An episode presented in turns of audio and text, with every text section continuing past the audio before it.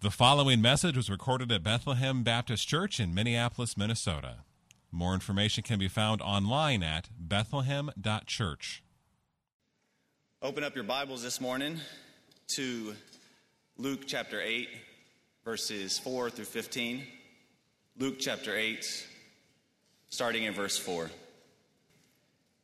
And when a great crowd was gathering, and people from town after town came to him, and he said in a parable A sower went out to sow his seed, and as he sowed, some fell along the path and was trampled underfoot, and the birds of the air devoured it.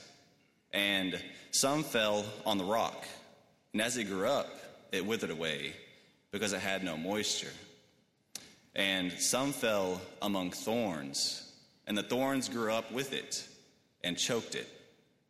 And some fell into good soil and grew and yielded a hundredfold. As he said these things, he called out, He who has ears to hear, let him hear. And when his disciples asked him what the parable meant, he said, To you it has been given to know the secrets of the kingdom of God, but for others, they are in parables, so that seeing they may not see, and hearing they may not understand. Now, the parable is this the seed is the word of God. The ones along the path are those who have heard. Then the devil comes and takes away the word from their hearts, so that they may not believe and be saved. And the ones on the rock are those who, when they hear the word, receive it with joy. But these have no root. They believe for a while, and in a time of testing, fall away. And as for what fell among the thorns, they are those who hear, but as they go on their way, they are choked by the cares and riches and pleasures of life, and their fruit does not mature. As for that in the good soil, they are those who, hearing the word, hold it fast in an honest and good heart, and bear fruit with patience. This is the word of the Lord. Good morning. Let me pray for us. Lord, we come to you this morning in need. So I pray that you would prepare our hearts that you would help us to receive, that you would break hard and stony ground, that you would help our unbelief, and that you would plant your word deep in us, and that you would cause it to bear fruit. So open our ears to hear. Leaders, lead us, Lord, to your truth. And we pray this in your name. Amen. My name is René González. I'm one of the pastors here at Bethlehem, and it's a, such a joy to be with you this morning. So far in the Gospel of Luke, we have seen how the ministry of the Lord Jesus continues to expand. So, in our passage, it starts by saying that a great crowd was gathering and that people from town to town were coming to Jesus. In fact, the crowds have been following Jesus since chapter 5. This must be really exciting for the disciples. But on the other hand, so far in the narrative, there have been just a handful of conversions. So, based on this, I think the point of our passage this morning is that Luke wants his readers to understand that Jesus is not surprised by these results. That he knows that the proclamation of the world of the word will bear fruit. In other words, the outcome of his preaching ministry is sure. And I put this in one phrase like this as the main point. Jesus spreads the, spreads the word, and although many don't believe, others will listen with faith and obey and bear much fruit. Again, Jesus spreads the word, and although many don't believe, others will listen with faith and obey and bear much fruit.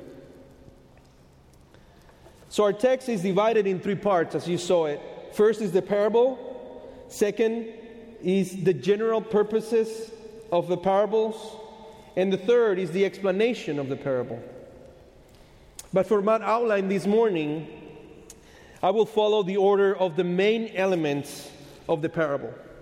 So, first, we're going to speak about the sower, then, we're going to speak about the seed, third, we're going to speak about the soils, and lastly, we're going to speak about the miracle of bearing fruit. So, first, the sower. At the beginning of the parable, Jesus begins by introducing the sower. This person is responsible for carrying out the sowing. Without him, there's no sowing, no harvest, no fruit. He owns the seeds and he has a plan and a purpose. He knows that there is a specific time of the year when he has to start this process. And he's not doing this hard work just for fun. He has a goal. He wants to see fruit. In his explanation of the parable, Jesus does not explicitly say who the sower is, but it is very clear from the context that he's talking about himself. You can see it in chapter 8, in verse 1, at the beginning of the chapter. He says, Soon afterwards, he went on through cities and villages, proclaiming and bringing the good news of the kingdom of God. So Jesus is the divine sword. In the right time, he came to this earth, and the spreading of the word was a central part of his life and ministry. He spoke the word to many and to few. He spoke the word in the, on mountains and plains. He spoke the word to children and to adults, to Jews and Gentiles, to men and women. So, in the illustration of the sower, we see that theologians, we see what theologians call the divine initiative. God in the flesh came to this earth and having all the power in all the universe and all the wisdom, he decides to use words. And in his love, and in his purpose to save sinners, he goes out spreading the word of God. He is at work. He does not get discouraged because he knows that even when he sows in tears, he will reap with shouts of joy. Jesus, the divine sower, he is the real hero of this story the fruit is guaranteed because Jesus is at work. So some like to call this parable the parable of the, of the seed or the parable of the, of, the, of the soils. I think we should stick with the parable of the sower. So, second, the seed. Let us talk about the seed. In the parable, you can see it in verse 11. Jesus explains that the seed represents the Word of God. The Word is the, is the agent by which God has decided to bring forth new life to those who are spiritually dead. And the Word will pro- produce fruit for His glory. In the Bible, the Word of God has different meanings. The phrase, the Word of God, has different meanings. It can mean either something that God has decreed or something that God has said when addressing humans. Also, words that God spoke through the prophets or words that God spoke through Jesus Christ, or finally, God's written word. So, different meanings. I think, in the context of our passage, though, and in the rest of the Gospels, when Jesus refers to the Word of God, he is talking more specifically about the gospel, meaning the message from God about the person and the work of Jesus to save sinners. I think we can see these in the passage. If you see with me in verse 12, Jesus said, says this. He says, The ones along the path are those who have heard. Then the devil comes and takes away the word from their hearts so that they may not believe and be saved.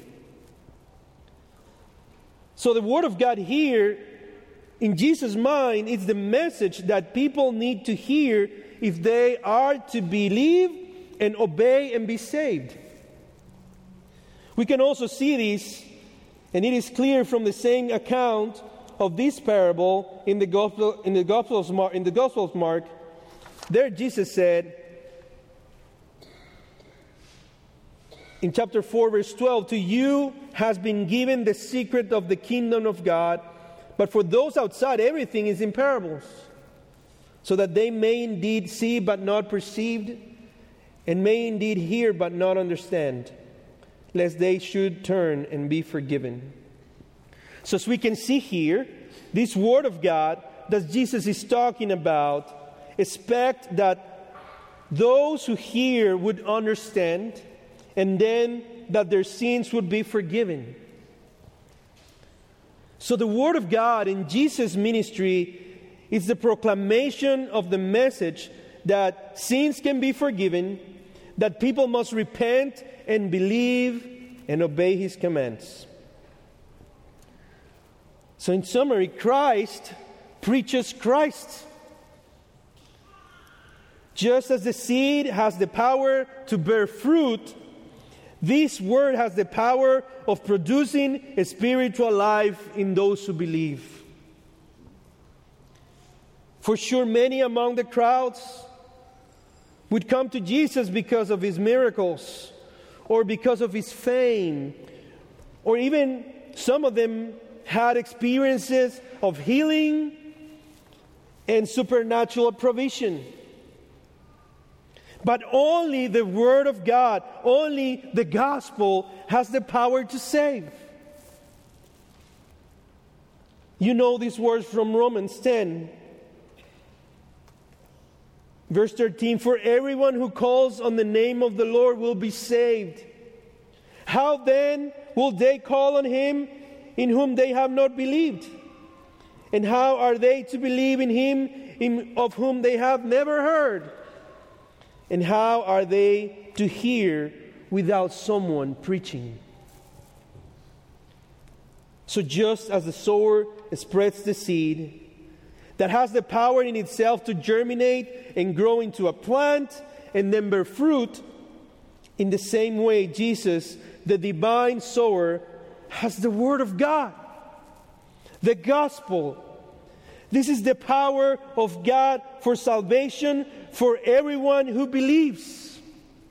Praise the Lord. So we have the sower, the divine sower, Jesus, with a purpose, and we also have this powerful seed. And Luke wants us to know that that is why we, have, we must have confidence in the saving purposes of God through the gospel. Now, the question is why then is there different responses to this sower and to this word? And I'm glad you asked. That's our third point the bad soils. As Jesus continues to explain the parables to, to his disciples, we can see that although there, there is the same sower and the same seed, there are different results. The difference in this parable is in the type of soil. Each soil represents the way different people respond to the word. The response to the word gives evidence of the condition of their hearts and also of the spiritual battle raging as the word is preached. So, thank you for those of you who have texted me or tell me this morning that you've been praying for me because right now there's a battle. A spiritual battle going on as the word is preached. So let's go to the soils. The first soil is the one along the path. This, this one represents those who have heard. Then the devil comes and takes away the word from their hearts so that they may not believe and be saved. This image represents a heart that is hard and dry. It's hard and dry to the word. And then Satan intervenes by snatching the word away. I think this is exactly what Paul has in mind when he writes to the church in Corinth these words from 2 Corinthians chapter 4. And even, and even if our gospel is veiled, it is veiled to those who are perishing. In their case, the God of this world has blinded the minds of the unbelievers to keep them from seeing the light of the gospel of the glory of Christ, who is the image of God. So it is a real battle. There is a real threat. In this case, the person hears the word but does not believe. And therefore, this person is not saved. The second soil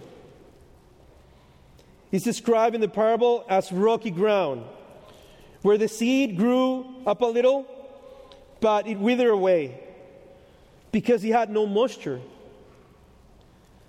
Jesus then explains that these are those who, when they hear the word, they receive it with joy, but these have no root. They believe for a while, but in time of testing, they fall away. And then the third soil. The third soil, the seed fell among thorns.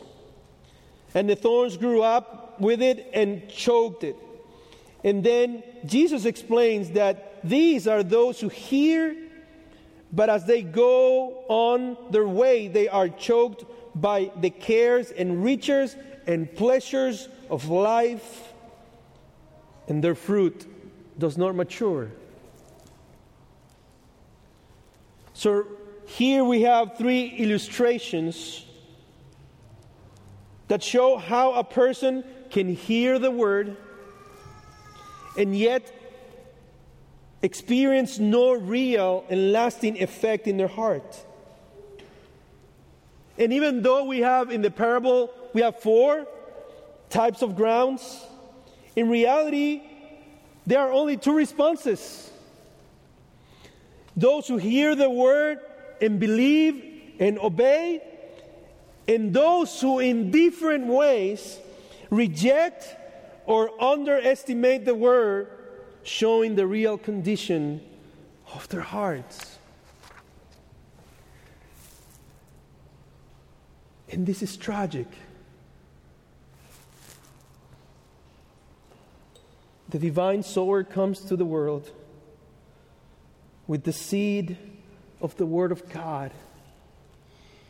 And many, many reject his message of repentance and forgiveness of sins. This represents many among the crowds that follow Jesus. And maybe represents people even today in this room. Or people that you know and love.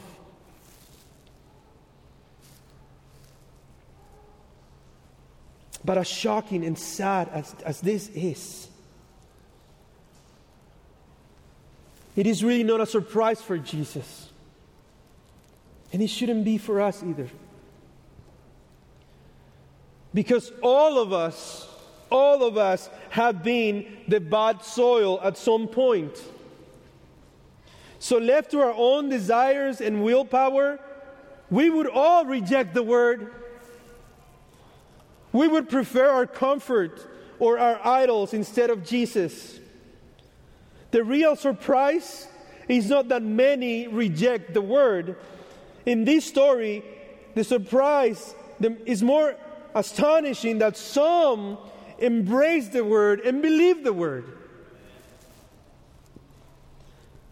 I said that Jesus is not surprised by this because Jesus says that one of the purposes of speaking in parables in verse 10 is so that seeing they might not see and hearing they might not understand.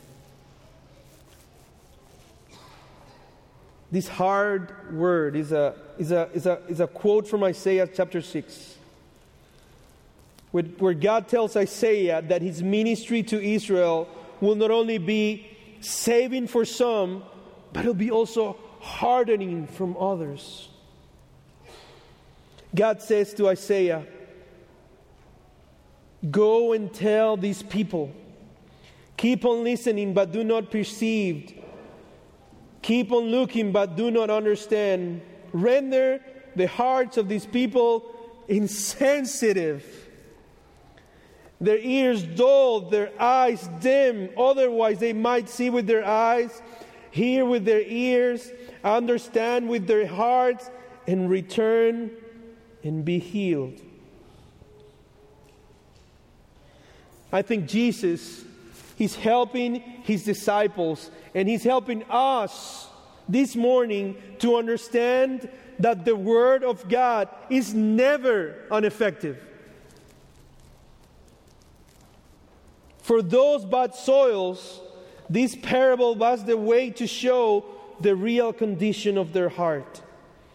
They don't want to hear, they don't want to be saved, if believing in Jesus involves any trouble, they are out. If for them something in this world is better than Jesus, they will take that any day.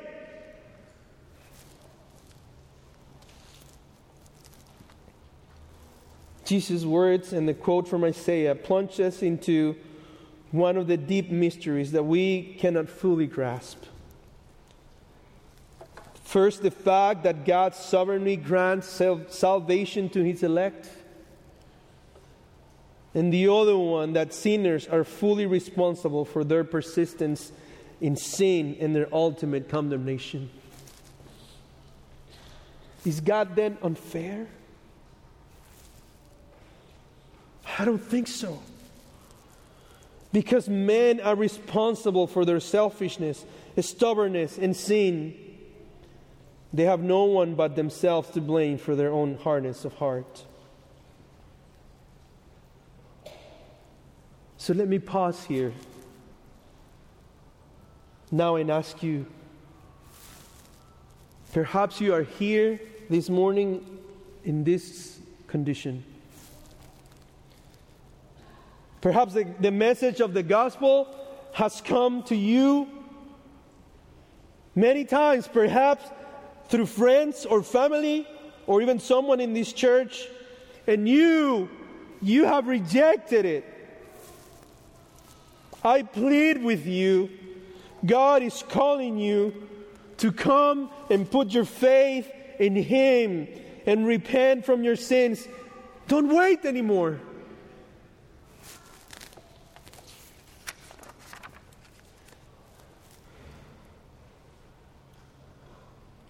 Our text doesn't end here, though. What is the difference then with the last soil, which is our fourth point this morning? This is called the good soil.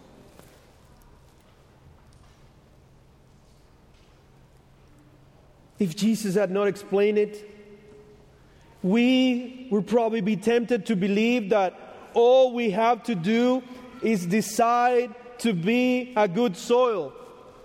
And that is it. But when Jesus explains the purpose of the parables to his disciples in verse 9, he says this. If you can read it with me in verse 9. And when his disciples asked him what this parable meant, verse 10, he said, To you it has been given to know the secrets of the kingdom of God, but for others, they are in parables. So, what is the ultimate difference between the disciples and those who reject the word? What is the difference between the prostitute at the feet of Jesus and Simon, the moral religious lawyer from last Sunday? What is the difference between you and your friend from youth group or Sunday school that is away from God? It is not your intelligence or moral life. It is not your education, your family, or the neighborhood you grew up in, or your country of origin, or your own merit. No! The fundamental difference is that something was given to you by God.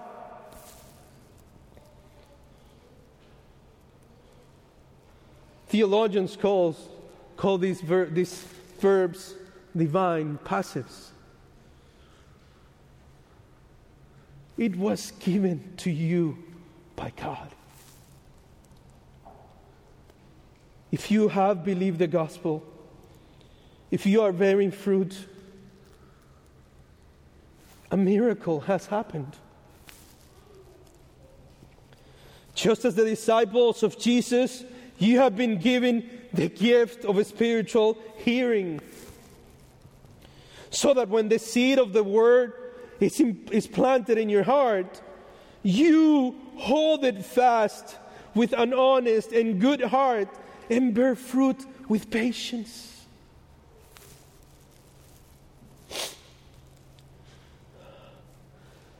I grew up in a Christian home, attending church regularly. I saw my, my mom's faith all of my life. And even so, for many years, I made fun of my Sunday school teachers and my youth pastors because I love sin. I did not want or love Jesus. Until one day the Word of God pierced me like a sword. I felt so convicted of my sin and my need of Jesus as my Savior that I ran to Him with all my might. What changed? I don't know. I don't know. I didn't wake up that day and say, Today I'm going to open my heart to the Lord. No, what actually happened is that something was given to me. The miracle of hearing. God made this dry heart, this heart full of rocks and thorns, into a heart that was able to hear and believe the word of Jesus.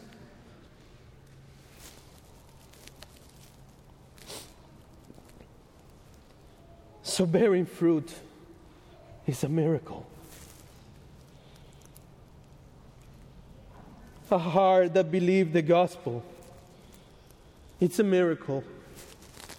A heart that holds fast to the word and preserves it is a miracle. This is an act of God from beginning to end. The parable ends on this beautiful and triumphant note. The fact that although only one of the soils bear fruit, there's a disproportionate, disproportionate harvest. And that is by the grace of God. So, in summary, Jesus, the divine sower, he spreads the word. His word is the gospel. And it's only the message, this is only this is the only message that has the power to save. And although many don't believe and reject the word or fall away after a while, many others, countless, will listen. And this is a miracle given by the grace of God that transforms bad soils into hearts that believe, that bear fruit, and that persevere until the end.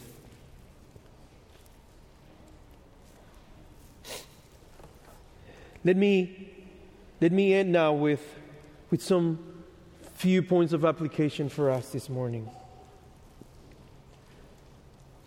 The first one is take heart and continue to engage in the ministry of the Word. The ministry of the Word to others. Whether in your living room, with your family, or in a Sunday school classroom, or in your small group, or across the street with your neighbors, or as one of our global partners that are overseas.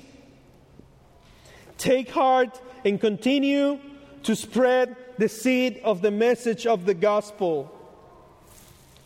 Because God will make the miracle of bearing fruit happen. Amen? Second,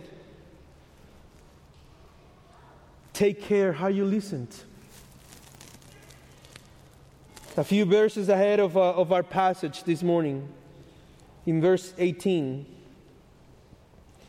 Jesus gives a warning to his hearers.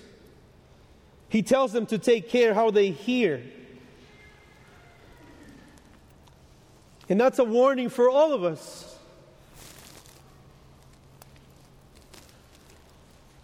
So if you're here today and God is speaking to your heart, I beg you. Answer to the word, respond to the word in repentance and faith, and hold fast to the word. There'll be people praying here at the end of the service. I'll invite you to come and talk to them and tell them, I want to respond to the word. I don't want to wait anymore.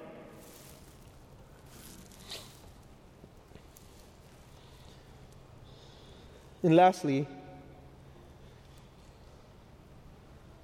As we transition to the Lord's table, I want to ask all of us to, to worship Jesus.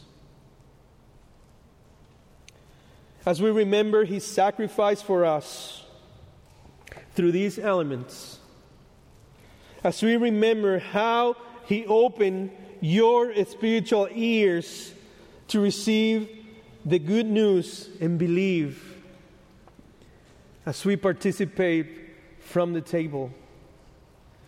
Let's worship Jesus Christ with all of our hearts. So let me pray.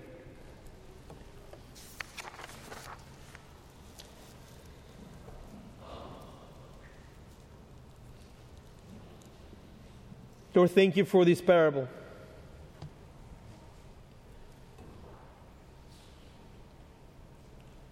My prayer this morning is that you would encourage our hearts, first to worship you for what you've done in our hearts. Something was given to us, the miracle of hearing. So we worship you, Lord. We don't deserve it. There's no merit in us, only your grace. So we thank you. And Lord, also I pray that you would encourage our hearts so that this church, from this pulpit, from each of the ministries, in each small group and household, your word will continue to be proclaimed faithfully. Because your word, the gospel, has power to save.